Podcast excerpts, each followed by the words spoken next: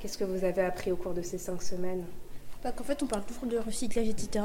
Alors qu'en fait, on ne peut jamais recycler complètement. Et le mieux, en fait, moi je pensais avant que c'était mieux de recycler, mais le mieux c'est de plutôt trouver des méthodes à côté pour pas utiliser le plastique en fait. Donc c'est pour ça que j'ai appris ça. Et, et le recyclage, c'est pas forcément la meilleure solution.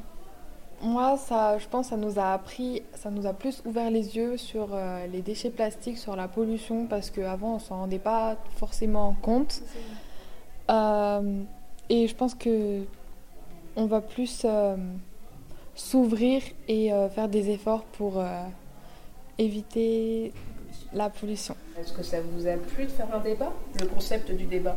Oui, ça nous a plu parce que on a aussi expliqué ce que ce qu'on devait dire aux autres et euh, c'était un moment de partage. Fait d'expliquer, vu qu'on sensibilise les autres, et eh ben, on prend ça à cœur. Du coup, on comprend mieux. Euh, enfin, moi, si j'avais pas expliqué comme ça, et eh ben, passer cinq semaines sur ça, en réfléchissant à ça, etc., ça me fait poser des questions, etc., sur plus tard ce que je vais.